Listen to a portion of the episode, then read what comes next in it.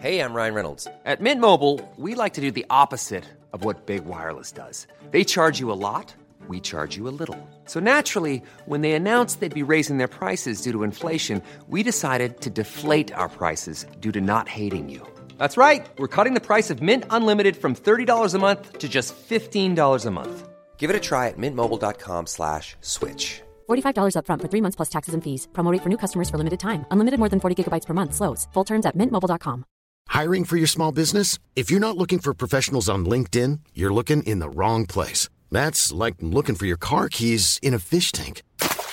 LinkedIn helps you hire professionals you can't find anywhere else, even those who aren't actively searching for a new job but might be open to the perfect role. In a given month, over 70% of LinkedIn users don't even visit other leading job sites. So start looking in the right place. With LinkedIn, you can hire professionals like a professional. Post your free job on linkedin.com slash spoken today. Ready to pop the question and take advantage of 30% off? The jewelers at BlueNile.com have got sparkle down to a science with beautiful lab-grown diamonds worthy of your most brilliant moments. Their lab-grown diamonds are independently graded and guaranteed identical to natural diamonds, and they're ready to ship to your door. Go to BlueNile.com to get 30% off select lab-grown diamonds. That's BlueNile.com for 30% off lab-grown diamonds. BlueNile.com.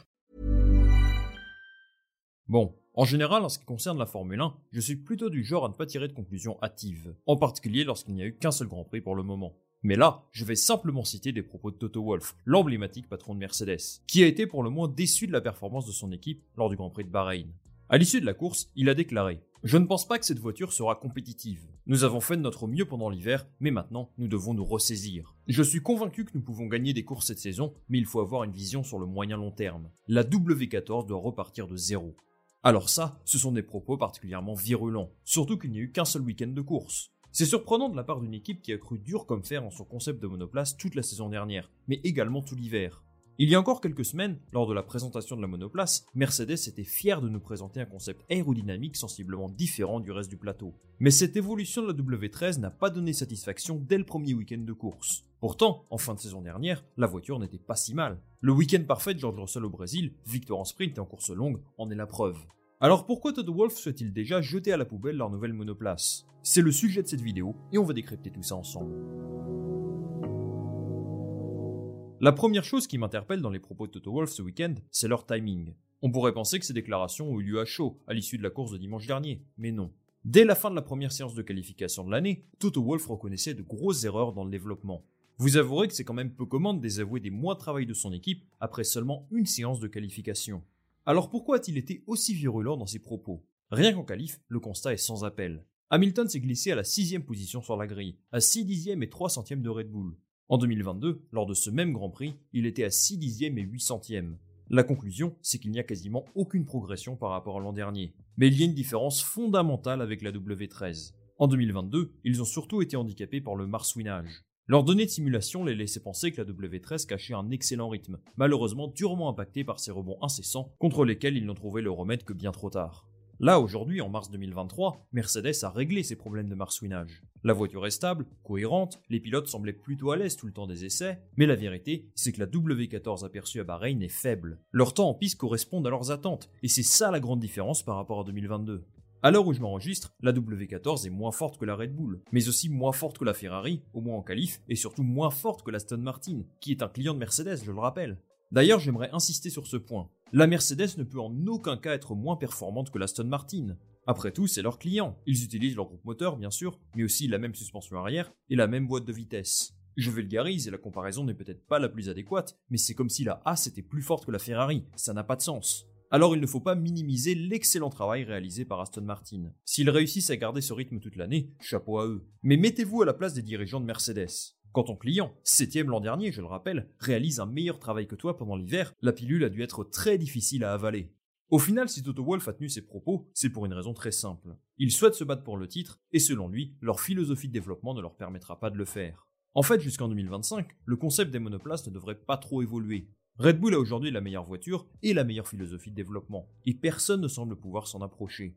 Aujourd'hui, la W14 a beaucoup de défauts. Le plus gros problème, c'est sans doute le manque d'appui aérodynamique. C'est en tout cas ce qu'a pointé du doigt Toto Wolff. Et les améliorations prévues cette saison ne devraient pas régler le problème. Je dois dire que je suis vraiment déçu par ce déficit de performance. Toto Wolff l'a dit, il n'y a rien de bon à retenir du week-end, si ce n'est la fiabilité peut-être. Mais cette saison, leur fiabilité ne les sauvera pas chaque week-end, comme ça a pu être le cas l'année dernière. Comme la plupart des observateurs, je m'attendais à un vrai rebond après la saison 2022. Leur performance en fin d'année était encourageante, et vu la qualité de leur effectif, ils devraient avoir une meilleure compréhension du règlement et de la stratégie de développement à adopter.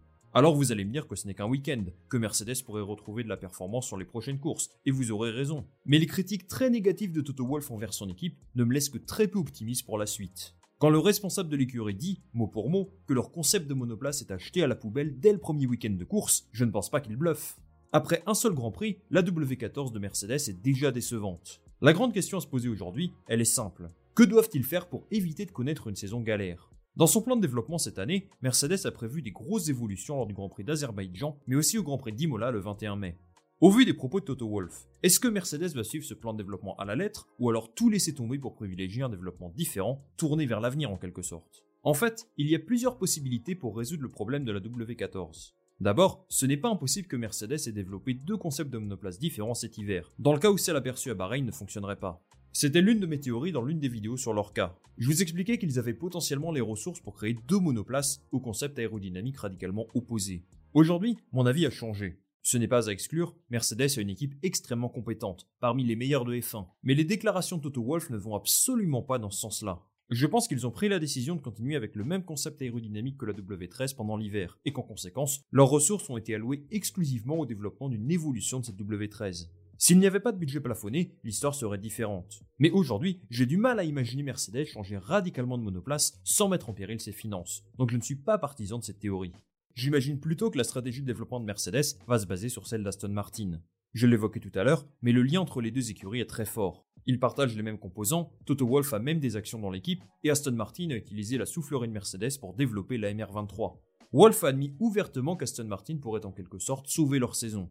Si la MR23 prend également inspiration de Red Bull et Ferrari, il est clair qu'il y a beaucoup de pièces de Mercedes. Les ingénieurs vont sans aucun doute étudier attentivement la façon dont ils ont construit leur monoplace, pour l'adapter à leur sauce.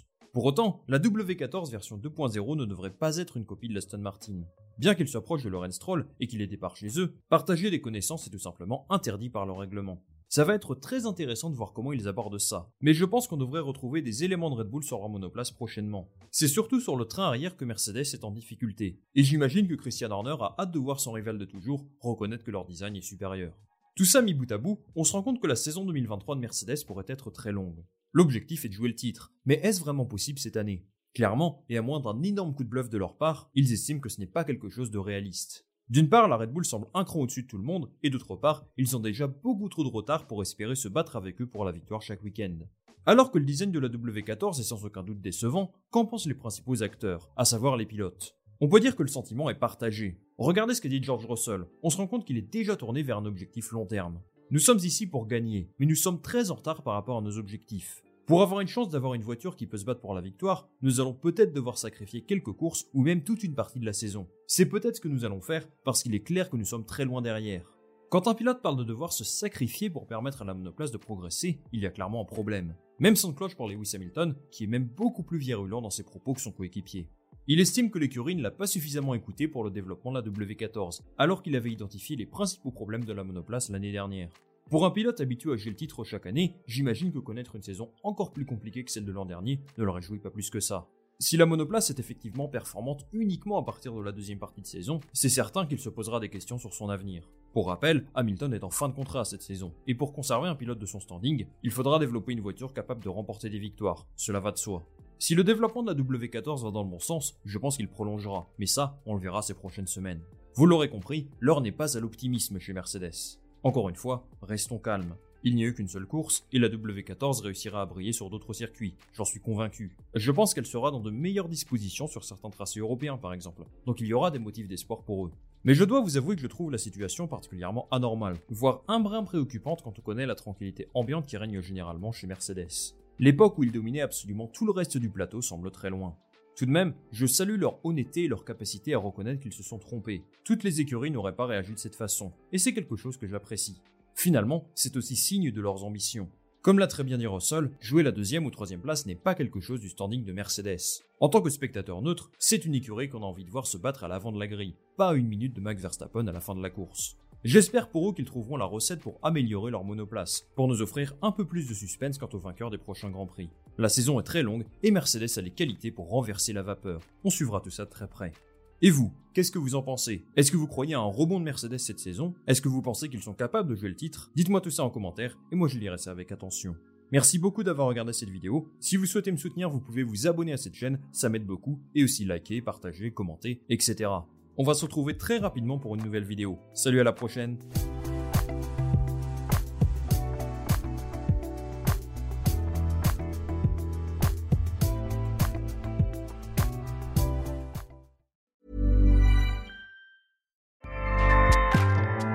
ACAST powers the world's best podcasts.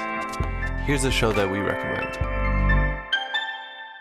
The Real Housewives is a guilty pleasure for most, but if you're looking to not feel guilty about that pleasure, tune in to Everything Iconic with me, Danny Pellegrino, where I break down all the messy moments and behind the scenes antics of Bravo's popular franchise. And on Everything Iconic, I also interview celebrity guests like Kelly Ripa, Kiki Palmer, Drew Barrymore, Cameron Diaz, and more about their guilty pleasures, their past work, and so much more. So if you're pop culture obsessed and find yourself watching way too much reality TV like me, tune in to Everything Iconic with Danny Pellegrino wherever you listen to podcasts.